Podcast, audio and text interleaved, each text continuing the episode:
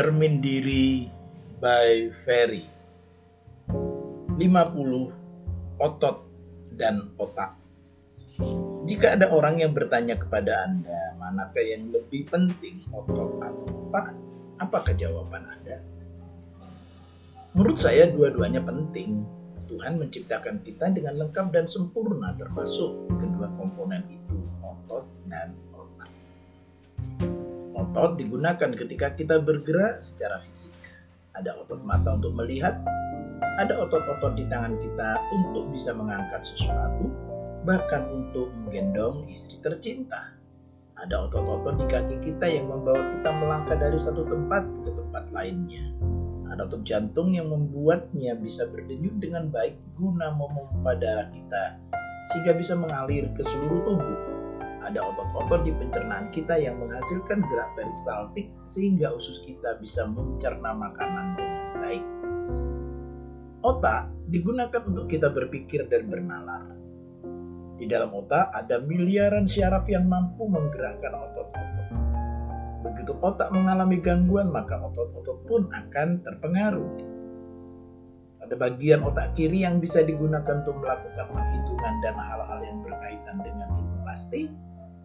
Ada bagian otak kanan yang bisa digunakan untuk kegiatan kesenian. Ada pula bagian otak tengah atau middle brain yang menjembatani otak kanan dan otak kiri yang jika diaktifkan dengan baik akan memberikan manfaat juga. Anehnya, ada perlakuan tidak adil terhadap keduanya. Mereka yang bekerja dengan otak biasanya lebih dihargai dibandingkan dengan mereka yang bekerja dengan otot. Yang duduk di belakang meja sebagai pengatur strategi mendapatkan penghasilan lebih tinggi dibandingkan pelaksana yang ada di lapangan.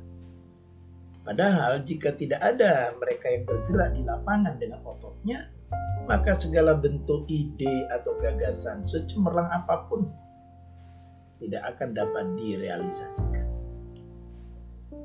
Maka mari kita belajar menghargai keduanya secara seimbang. Yang ada di depan maupun yang di belakang, suami yang bekerja maupun istri yang di rumah sama-sama penting. Manajer yang mengatur strategi di kantor dan para salesman yang menjadi ujung tombak di lapangan sama-sama pentingnya. Masing-masing ada fungsi dan tugasnya sendiri Otot tidak boleh iri pada otak, otak pun tidak boleh arogan terhadap otot.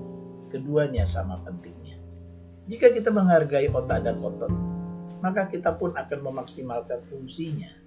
Otot-otot kita perkuat dengan berbagai latihan fisik atau olahraga di tempat kebugaran, sedangkan otak kita juga harus pertajam, kita asah, kita kembangkan kemampuannya dengan mengkonsumsi makanan yang bergizi, dan dengan menghadapi berbagai masalah dalam hidup ini.